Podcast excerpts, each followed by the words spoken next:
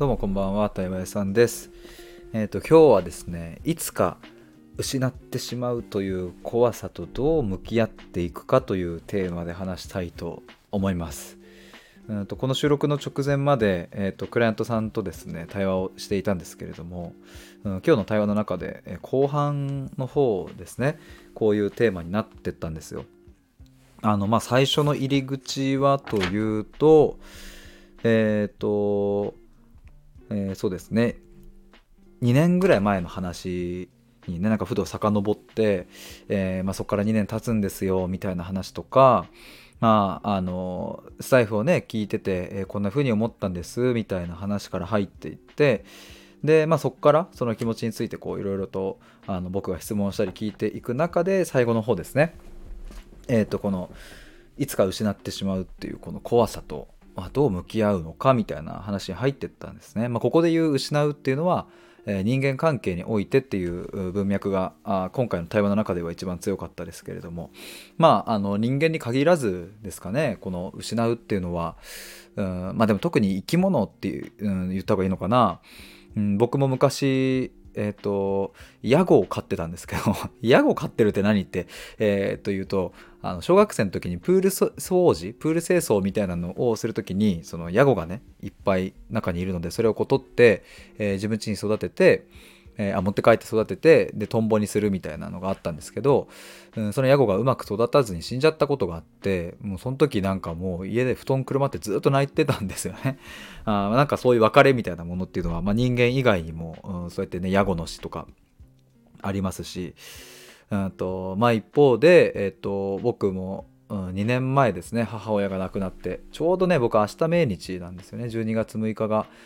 母の還暦の誕生日でありながら命日でもあるっていう、すごいタイミングなんですけども、そこからもう2年経つわけですが、やっぱり人が亡くなってしまうともう会えないわけなのでね、やっぱ失う怖さっていうのはあるなと。で、今日そのクライアントさんと話していたのは、これから出会う人と深く関係性を作っていったり、深く知っていったりするのが怖いと。なぜなら今言ったようなこう失うということが発生してしまうからっていう話で、これはね僕もむちゃくちゃ共感するところだし、今聞いてくださっている方もですね、もしかしたら分かるっていうのはあるかなと思うんですけど、人と関係性を作る時にはいろんな怖さはつきまとったりすることはあると思いますが、そのうちの大きな要因の一つに、いつか失ってしまうっていう可能性があること、これはあるなと思います。で、特に年を重ねれば重ねるほどね、そういう経験をする機会がやっぱり増えてくると思うので、幼稚園小学生の頃はね無邪気に人とつながれたところが、高校生大学生、社会人、年を取って重ねていくと、そう簡単に無邪気にはつながれないなみたいなのはあると思うんですが、どうやって向き合っていくか、これの答えみたいなものはぶっちゃけないなとは思いながらも、今日話していてね、ここかなと思ったポイントがあるので、今日はそれについて、じっくり話したいと思います。ちょっと本題に入る前になんですけれども、来年の1月ですね、1月の15日にミシルさんと大阪でトークライブをやります。ぜひ皆さん大阪に来てほしいなと思うんですけれども、難しい方はですね、オンライン配信チケットもあってアーカイブもありますので、タイミング合わない方とか大阪難しい方はぜひそちらお買い求めいただけるととっても嬉しいです。というのと、1月の21日の日曜日にミシルさんと対話会、これ第5回目を開催します。で、今ですね申し込みが3名確定しているので、残すところあと3枠になります。参加したい方はお早めにご連絡ください。両方ともですね概要欄にリンク貼っつけておりますので、覗いてみてください。てなわけで、ちょっと本題ですが、いつか失ってしまう怖さとどう向き合っていくのかなんですけれども、そうだな、これどっから話そうかな。でも結論から言うと、どう向き合うのか、身も蓋もないというか、この回答でいいのかなと思うんですけど、ちゃんとここと向き合うって、何言ってんのってどう向き合うかっていう話でちゃんと向き合うって意味わかんねえなって思いますけれども、いやでもこれ僕的には結構真面目な回答で、こういつか失ってしまう怖さって消すとかって難しいと思うし、消しゃいいってもんでもないと思うんですね。でもとにかく消すのは難しいと。でどうしたらいいのかっていうと、やっぱちゃんとそこを見ることだなと思って、でそれはもっと具体的に言えば、この失うと怖いっていう感情を、自分でも見つめるし、人とも共有するし、それについて対話するっていう時間をちゃんと作るってことですね。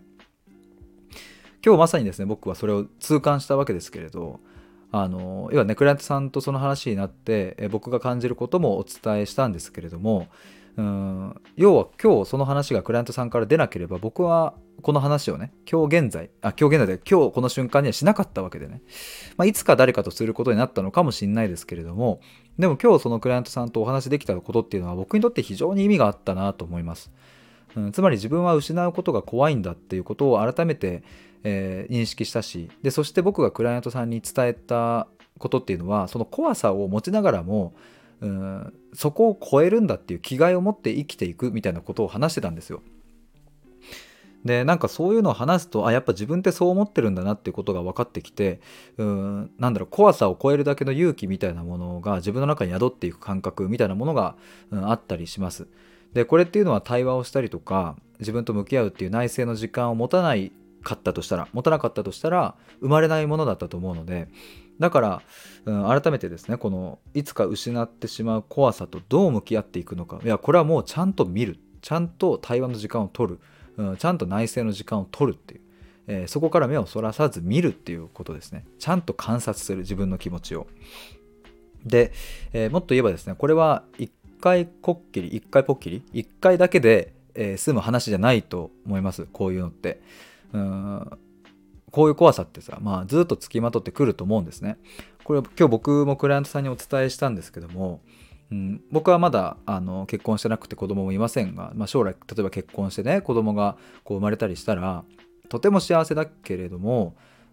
失う可能性が出てくると。現に僕のおばあちゃんはですね、今生きてるんですけれども、先に娘を要は僕の母ですねを先に亡くしているので、80代にして自分の娘を先に亡くすっていうのは、とてつもなく苦しい経験だったろうなと思うんですけれども、でも現に僕はそういうのを見ているから、自分の子供が自分より先に旅立つ可能性というのもやっぱちょっとは想像するんですよ。ゼロじゃないっていう 1% は必ずあるわけでね、とかって思うと、じゃあ結婚しない方がいいのか、じゃあ子供を作らない方がいい、生まれない方がいいのかみたいな話になってきてきますよね。だから僕は結婚しなくて子供を作るということをしなければ、その失うという可能性を 0% にできるわけですね。だからそういう生き方もあるだろうし、ここに正解はないなと思いながらも、じゃあかとその可能性をゼロにするために結婚しないという選択肢とか、要はいい人がいるなと思っても、いやでもこの人と結婚するの違うとか、付き合うのは違うみたいな風に失いたくないから、その出会いという可能性を全部潰していくのって、どうなんだっけって思うと、僕はですねそれは違うなと思うわけですね。僕の人生においてはやっぱり新しい人と出会って、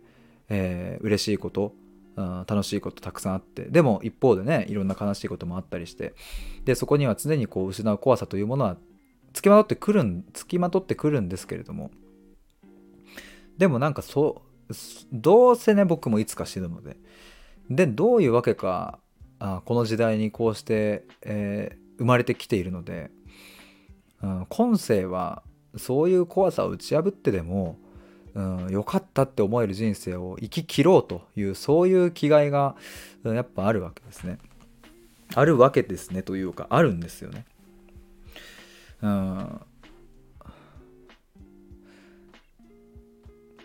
だからね、何を言おうとしたんだっけなでもこれ一回こっきりでうまくいかねえみたいな話でしたっけね。だからそうそう、今後僕は結婚するかもしれないし、子供が生まれるかもしれないし、なんかいろいろ出会いがあるかもしれないけれど、まあ、そのたんびにこの問題は出てくるわけですよ。問題というかね、気持ちですね。失いたくないっていう。だから今日僕はこの話をしたからといって、はいこの問題解決ってわけではないし、いやむしろこれについては多分一生向き合っていくんだろうなと思っています。でもそれでいいんだよなというか、ここに蓋をして、要は誰かを失いたくないっていう怖さがあるということ、その怖いという気持ちを見ることをやめていってしまうことの方が、僕はよっぽどそれはね、なんか苦しくなる可能性があるなと思って、どっかでこう紛失してしまったり、自分が理想としない、望ましくない形でね気持ちが出ちゃう、例えばそのなんだろうな、自分の家族とかパートナーとかそういう大切な人に対して、そういう怖さがあるがゆえにちょっと強く当たっちゃうとかね、なんか歪んだ形で、愛を伝えて、要はこう欲望みたいなものを伝えてしまうとかね、そういうことも起こりかねないので、だからやっぱりこの、失うのが怖いっていう気持ちはちゃんと自分の中に、素直にねこう咀嚼していくっていうこの過程はすごく大事だなと思います。ちょっともう一度タイトルの部分の回収というかに沿うと、いつか大切な人を失ってしまうというこの怖さとどう向き合っていくのかっていうと、ちゃんとその気持ちを観察する、ちゃんと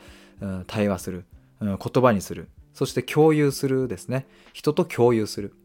でもしかしたらそういう気持ちさえも大切な人に共有するっていう選択肢もいいのかなと僕は思いますし、そこは伝えるタイミングだったりとか言葉の使い方だったりね、そういうものはあるのかもしれないですけれども、そういう気持ちなんだっていうことを相手受け取り手がこう過度にね解釈、過度にそれを重荷にならないような形で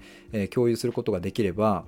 それは相手にとっても嬉しい言葉になると思いますので、なんかそういうものを一緒に共有しながら一緒に人生を歩んでいけたらいいのかなと思います。いやでもね、僕ふとね、その母親が亡くなってから考えること、死について考えることがあって、ちょっと話変わりますけど、僕は今兄貴と弟と、また親父とおばあちゃんと、あと母の妹であるおばさんとかね、ざっくり家族がいるわけですよ。兄貴には奥さんがいるんですけども、で、年齢だけで言うと、年齢の順番で言うと、まず、おばあちゃんが今5歳ぐらいかな、おばあちゃんが最初に亡くなって、で次親父ですねが亡くなって、次おばさんですね、でその次兄貴で、その次兄貴の奥さんみたいな感じで計算 していくと、僕より先に、その年齢順でいけば5人亡くなるんだよなとかって思うと、なんか気が遠くなるなというか、あと俺は何回人を見とるんだみたいな、ことを思うわけですよね。だからなんか人生っていうのはすごく絶望まみれだなみたいなことをなんか思ったりもするんですけれども、ただ一方でなんかそういうものに屈してたまるかというか、いやでも俺なら大丈夫という、なんかそんな自分もいたりしてね、なんかここはだから、人が戦う、領域、戦うっていうのもなんか言葉が合ってるか分かんないですけども、さっき気概という言葉でも表現しましたが、飲まれてたまるかというかね、もちろん亡くなったら苦しいし悲しいし立ち上がれない時はそれはあると思います、僕も。でもそれでもなお今日を生きていくんだっていう、その真の最後の最後の部分の強さみたいな、そのギリギリ灯されている火っていうのはもう消さないで今日を歩んでいきたいなという、そんな気持ちです。だから今後の人生どうなるかは分かりませんが、なんかね、そういう心に宿せてるものがあれば、きっとなんかいい形で、実を結んでいくんじゃないかなと思いますね。で、ちょっとこれは抽象的な話になりますけど、じゃあそれはどうやって作っていくんだっていうところが、今日言った自分の気持ちをちゃんと観察することで、一人でやるっていうのはなかなか難しいので、やっぱ対話することだなと思います。ぜひね、なんかそういう死生観とか、普段人にはなかなか話さないようなこと、まあ、特に友達とか家族にさえ言えないことってやっぱあると思うんですよね。ぜひそういうのでそういうテーマとかもね話したいという方、僕のプログラム受けてもらえたら嬉しいなと思いますし、僕はねその対話のプログラム、内省対話プログラムで目指していることは、何か悩みを解決するとか、自分らしく生きられるようになるとか、やりたいことを見つけるとか、そういうことではないと。むしろ悩み解決は僕は前提にあんまりしてなくって、それよりもその人の哲学みたいなものを一緒に作っていくっていうことをやっているので、要は死生観も一つそうですよね。自分って死についてどう考えるんだろうとか、今回で言えば人を失うっていう怖さについてどうやって立ち向かっていけばいいんだろうみたいな部分の哲学を一緒に考えて、一緒に言葉にして、で一緒に自分の中でのこう強固な軸、強固でありしなやかな軸ですね、竹のようなしなる感じの、そういう軸をこう一緒に作って一緒に磨いていくっていう。でその哲学を作るためにまずは固定観念を一緒に疑って一緒に壊してみるっていう、その過程をね壊して作って磨くっていうのをやっておりますので、ぜひですねそういう哲学的領域にまで踏み込んで自分の言葉を外に出してね言語化して、それでまた自分の内省を深めていきたいなと思う方、ぜひご連絡ください。概要欄に無料相談のリンクの説明もちょっと載っけておりますので、ぜひ覗いてみてください。ちょうど年末ですね。もうなんか次の年に向かうというそんな時期でもありますので、ぜひこの機会に検討してみてください。ということで今日は、いつか失う怖さというのとどう立ち向かって向き合っていくのかというそんなお話でした。最後まで聞いてくださってありがとうございます。以上です。バイバイ。